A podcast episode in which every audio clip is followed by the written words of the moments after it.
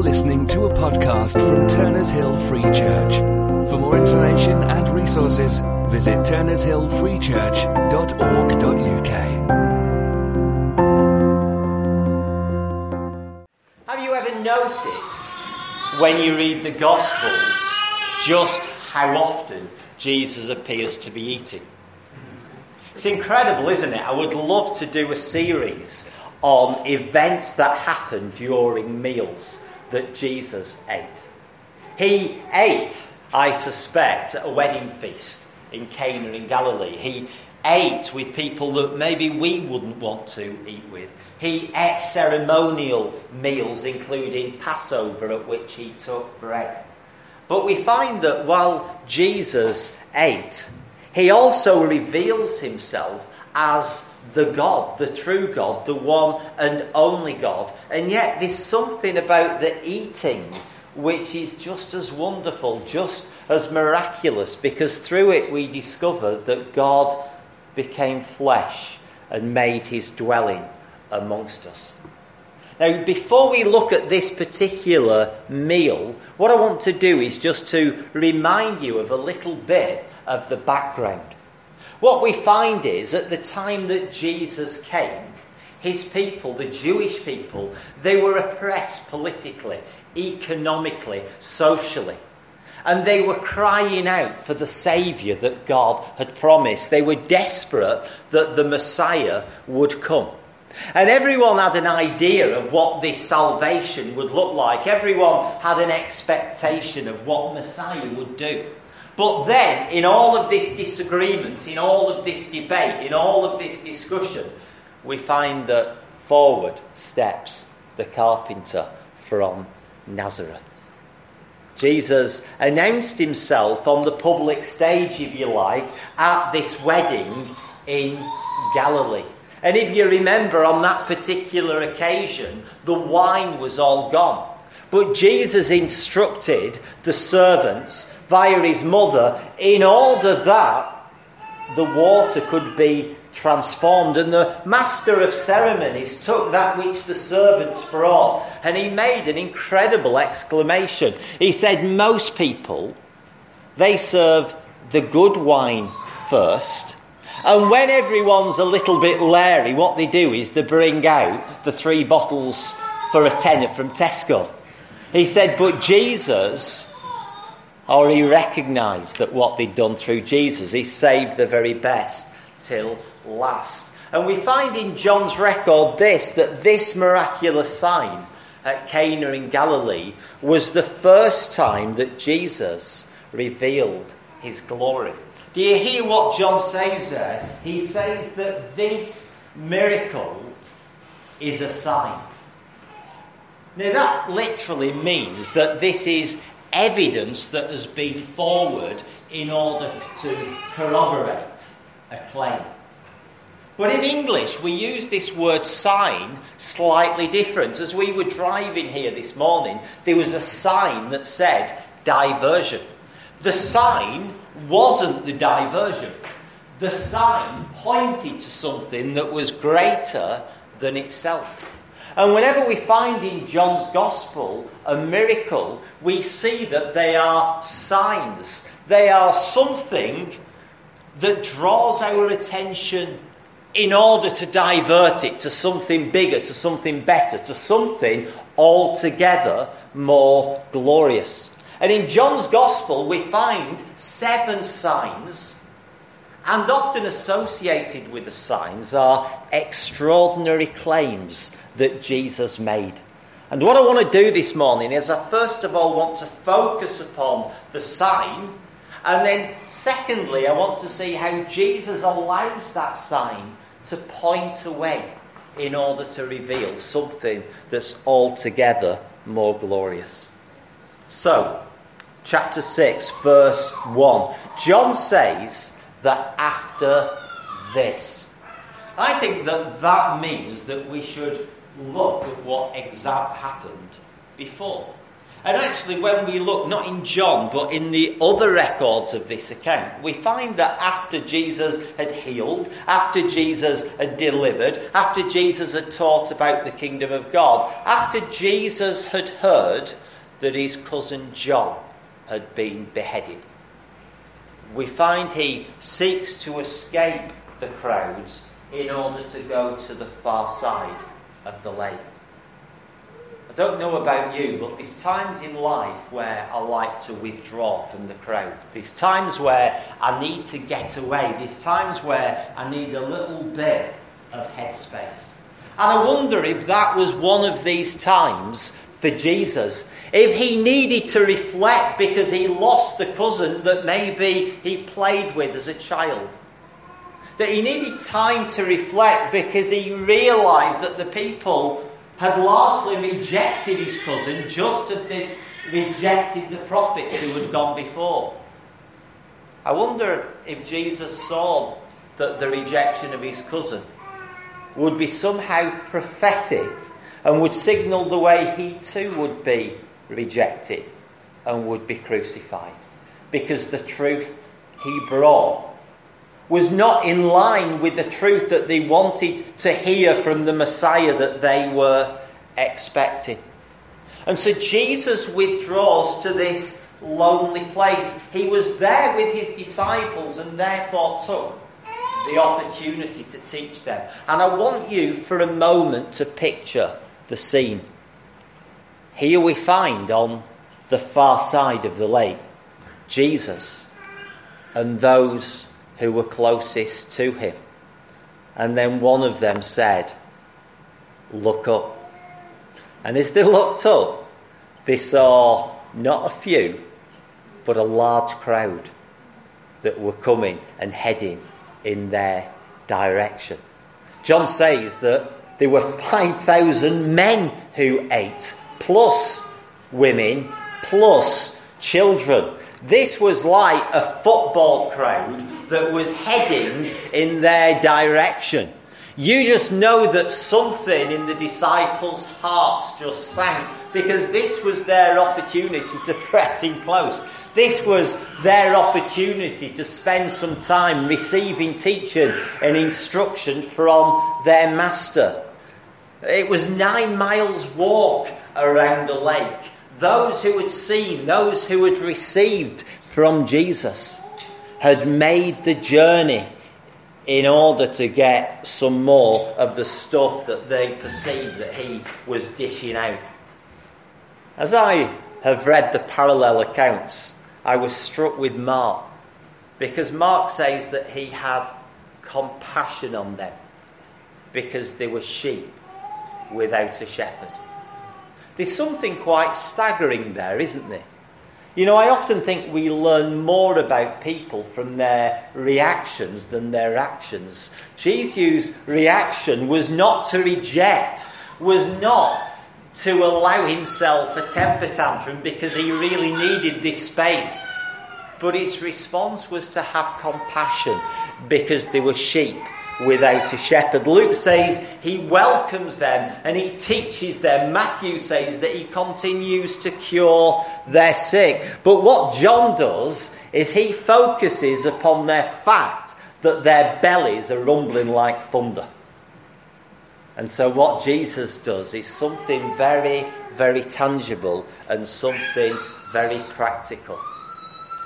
I don't know about you, but if you ever go on holiday somewhere and you want to find somewhere to eat, who do you speak to? You speak to TripAdvisor. What you do is take some advice. Who said that? It wasn't helpful. I was going to say that you find a local. Jesus actually didn't have TripAdvisor. If he did, maybe he would have used it. But what he does is he finds a local. He speaks to Philip, who's from the locality. And he says to Philip, "Where can we buy bread for these people to eat?" And yet we find in the gospel that Jesus already knew that which he was about to do. I love the fact that Jesus not only eats, but I love the fact that Jesus also asks questions. I heard on the radio a number of years ago a Jewish rabbi, and he was reflecting upon his childhood. And he said that when he came home from school, his father never ever said, "What have you learnt today?" But his father always said, "What question did you ask your master?" And I thought that was brilliant. And so I thought I was going to adopt that. And so that night when our children came in, I sat down with my son and I said, "I'm going to ask you a new question every day, Sam. What did you ask at school today?" And he looked puzzled and he said, "When's lunch?" So I moved on. But Jesus always asks questions. And he asks Philip, where can we find food to eat? And I love the fact that Philip took the question seriously. Not that there was a place with so much stock, but he actually does his sums, and they actually work out that it would take 8 months' salary in order to feed all of these people. And Andrew, who seems to have this ministry of bringing people to Jesus, he calls out, and it's one of those "don't panic, Mr. Mannering" moments, because he says, "Don't panic, everyone." And it seems almost sarcastic, because we've got a small boy with 5 loaves and 2 small fish. I love the fact that John includes the detail, 2 small fish, as if they were large fish, that would have made the slightest bit of difference. Don't worry, what we've got is a small boy who's brought a picnic. He's not even got any cheese sticks or crisps in there, but he's got 5 small barley loaves and 2 small fish. And so what we find firstly here is that through this, Jesus demonstrates his power. A number of years ago, we had one of those rare nights off, Jeff, where I knew there was nothing in the diary. So we sat down watching the news, very relaxed, and hadn't even considered what we'd have for dinner. And then a car pulled up, and Tracy turned to me and said, "You've invited them for dinner, haven't you? And you forgot to tell me."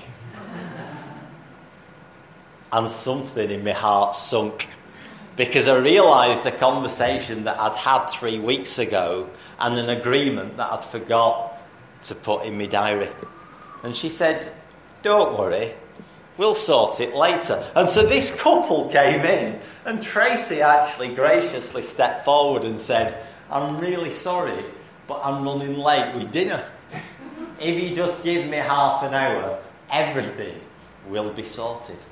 Half an hour later, we were called to the table, and she presented before us this glorious spread. I did not argue, gentlemen, when the next day she suggested we went to a restaurant, the two of us, for food. But you see, I've got a wonderful wife who seems to have this habit, ability of rustling something good up from something little.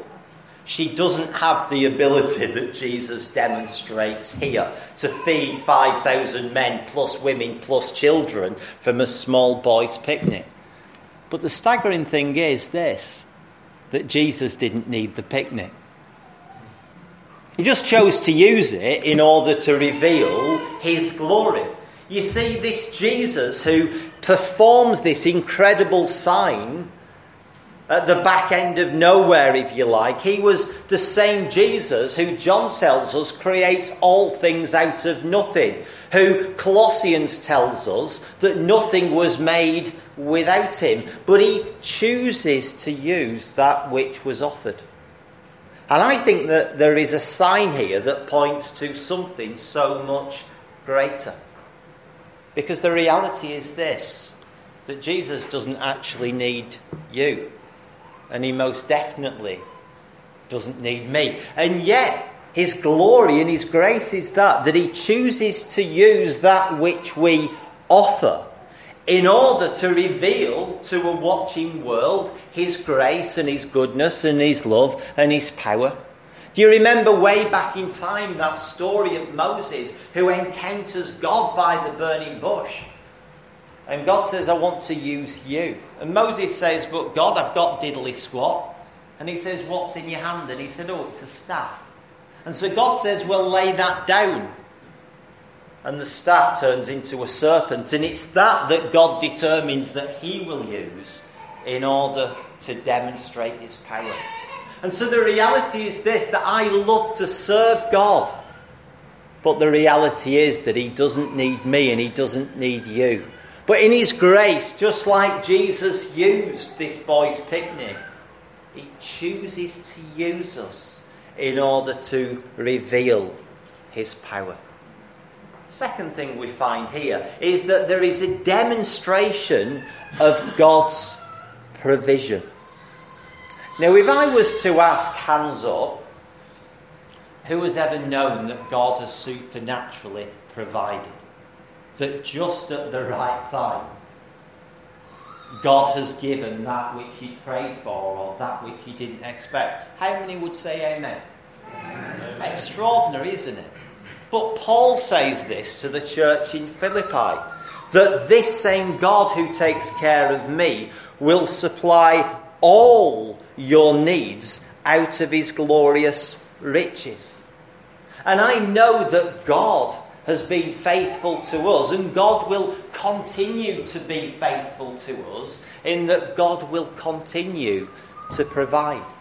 And there's something beautiful that happens here. We find that these people come, and it's late, and they're hungry, and Jesus demonstrates his power in a very practical way by giving provision.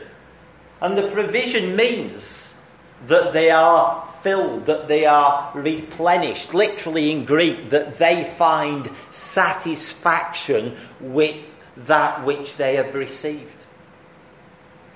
And being Jews, they would often carry these baskets with them in which their provisions were stored. And we find that there were 12 baskets left over. And people try to determine what the significance of these 12 baskets are. Is it to do with the 12 tribes of Israel? Is it to do with the 12 disciples? I don't know, but I know this, that there's plenty left for me, and there's plenty left for you. And this is how Jesus continues to provide by revealing his power and his goodness to us. But I think that there is something here that we need to take on board, because there's a challenge here that points to another truth that impacts you and impacts me, and it's this: that as Jesus started to distribute the food, he involved and included his disciples. And we find ourselves in the midst of a needy world. And actually God wants to demonstrate his power and provision to this needy world through you and through me, through the multiplication of his goodness in the hands of his disciples. A few weeks ago I was preaching on what I believe is the greatest manifesto of all time in Luke chapter 4, where in a synagogue in his hometown of Nazareth, Jesus proclaims that God has anointed him with the Spirit in order to preach good news to the poor, in order to bring freedom for captives, sight to the blind, in order to release the oppressed, and to proclaim the year of the Lord's favour. And I think with that passage, there are two equal and opposite dangers. And the first is that we make it purely physical. And the second is that we make it purely spiritual. You see, because Jesus has changed your heart, and because he's changed my heart, he calls us to be good news, to preach and to proclaim, yes, but physically to serve in order that hungry people are fed, in order that widows are cared for, in order that those who are disenfranchised find a place of belonging, in order that the hopeless in terms of their employment opportunities find hope. Jesus demonstrates his power. Jesus demonstrates his provision and allows this to be a sign in order to impact our lives, that we would make this Jesus known. But the third thing, and the thing that I want to focus on this morning, and indeed to close with ultimately, is this, that through this miracle, Jesus will reveal his identity.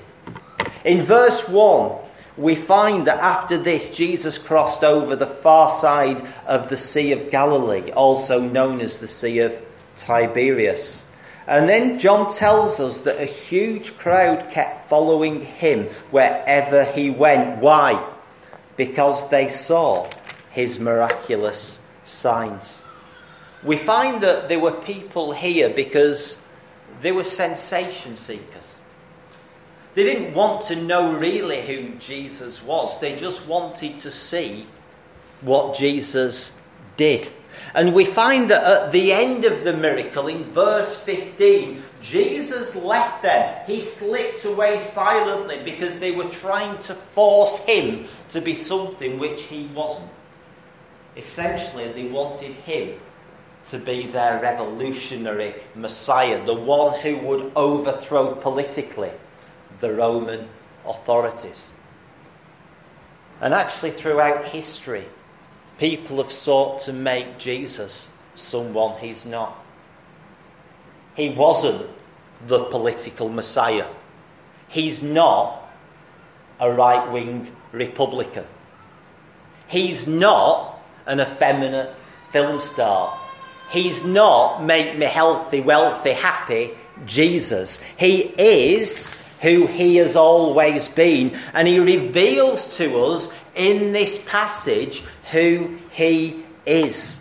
And we find, as John continues, and I'll read this briefly to you in verse 35, that Jesus speaks again and he says that I am the bread of life. Whoever comes to me will never be hungry again. Whoever believes in me will never be thirsty. But you haven't believed in me, even though you have seen me. However, those that the Father has given me will come to me, and I will never, ever reject them. Jesus said something startling. He said, I am the bread of life. And actually that for us might seem most inconsequential. But for the people who heard it 2,000 years ago, what Jesus said was shocking. He used of himself the name that God had revealed to Moses by the burning bush, as God called Moses to present himself before Pharaoh, that I am who I am. And I want you to know this morning that Jesus is not who we try to make him, right, but who he was and is and always will be. Yes. The same, Hebrews says, yesterday, today and tomorrow. And I'm so thankful that we have a God who reveals himself as I am. Not just the God of yesterday or tomorrow, but the God of today, who today wants to reveal his power, who today wants to provide for his people, and through his people, provide to a watching world. And throughout John's Gospels, we find that linked with these miracles, with these signs, Jesus will often use this phrase, I am. I am the bread of life, having fed 5,000 people. I am the light of the world, having healed the man who was blind. I am the resurrection and the life, just before raising his friend Lazarus from the dead. What Jesus said wasn't trite. What Jesus said was shocking. What Jesus said caused people to pick up stones, because they said, here he is, a mere man who claims to be God, who claims to be divine. So what does it mean that Jesus is the bread of life? Of all the claims that he could have made, isn't this an odd one? Isn't this a particularly strange and everyday mundane one. Well, bread 2,000 years ago was actually really important. It would have everyday practical significance. It was the thing that actually sustained you. It had social significance because as an act of fellowship you would share, you would break bread with someone. It also had deep religious significance. It was God who gave the people bread, manna in the desert. It was bread that was presented literally in the temple in order to speak of the very presence of God. And here Jesus, born in Bethlehem, the house of bread, proclaims that he is the bread of life, the one that will bring life, the one that will bring sustenance to you and to me. Now that's a possibility in Scripture, that God will sustain us, and that through that sustenance that he would satisfy us. But I wonder this morning how many of you are truly satisfied with Jesus. Let me share just a couple of Old Testament passages. David says something staggering. He says in Psalm 16 that you show me the way of life, granting me the joy of your presence. So when people think of a Christian who follows Jesus, how many people consider the joy of his presence? Again, we can turn to the Psalms, and in Psalm 63, David is having here a really, really rough time. He's fleeing from the king. He finds himself in a wilderness and he says, "Oh God, you are my God. I earnestly search for you. My soul thirsts for you. My body longs for you in this parched and weary land." And then in verse 5, he says that you satisfy me more than the richest of feasts. Can I ask you this morning, are you satisfied in Jesus? I know we sing songs about him, I know we read about him, I know we pray to him, and we want sometimes to get stuff from him. But do you delight in him? Do you desire him? Do you feed on him? Are you satisfied by him? You see, God doesn't simply want this truth to be a truth that we understand and give mental assent to, that Jesus is the bread of life. He wants that revelation to be a revelation in our hearts and lives and minds, in order that other people would see in you and me where it is that we derive satisfaction and joy and delight from. A scholar called Rabbi Zacharias wrote this, that with all our ingesting and consumption, our hungers are many and our fulfilments are few. And that's true of the world in which we live, isn't it? You see, the reality is that most of us, if not all of us, are in the wealthiest 1% of people in the world. And yet we love to read the Sunday supplements, how the other half live. The other half don't live like that, we do. And yet there's something in us that is driven in terms of acquiring more stuff. There's something in us that still complies with the notion that this world tells us that materialism will bring satisfaction. I meet people and they're so dissatisfied. They're dissatisfied with a job. They're dissatisfied with a career. They're dissatisfied with a sex life. The reality is that Jesus says that I am the bread of life. It's he who sustains us. But it's in him and through him that we can find satisfaction in this life, as well as a promise for the next. Do you desire him?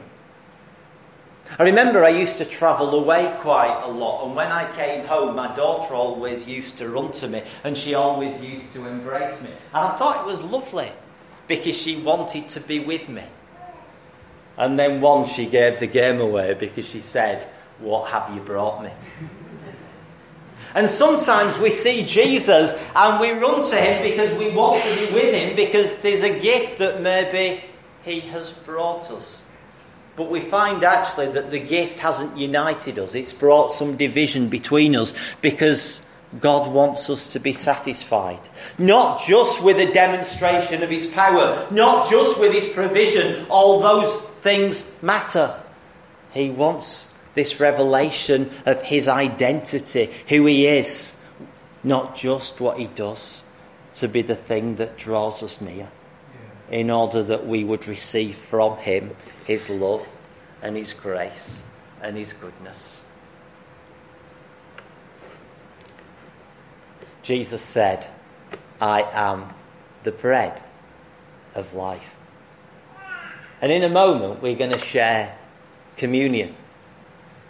And there's not a lot of bread to be had there, but there is a sign.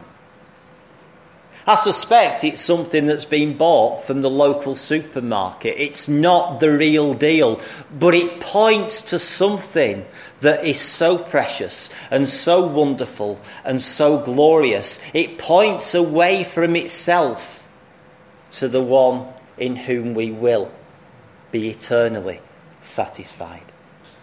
And so we thank God for the power that's revealed. We thank God for the provision that's evidenced. But ultimately we press into God in order that we would know and others would know through us his identity. Jesus said, "I am." Not was, not will be, but I am today, the bread of life, who strengthens and sustains and nourishes and satisfies.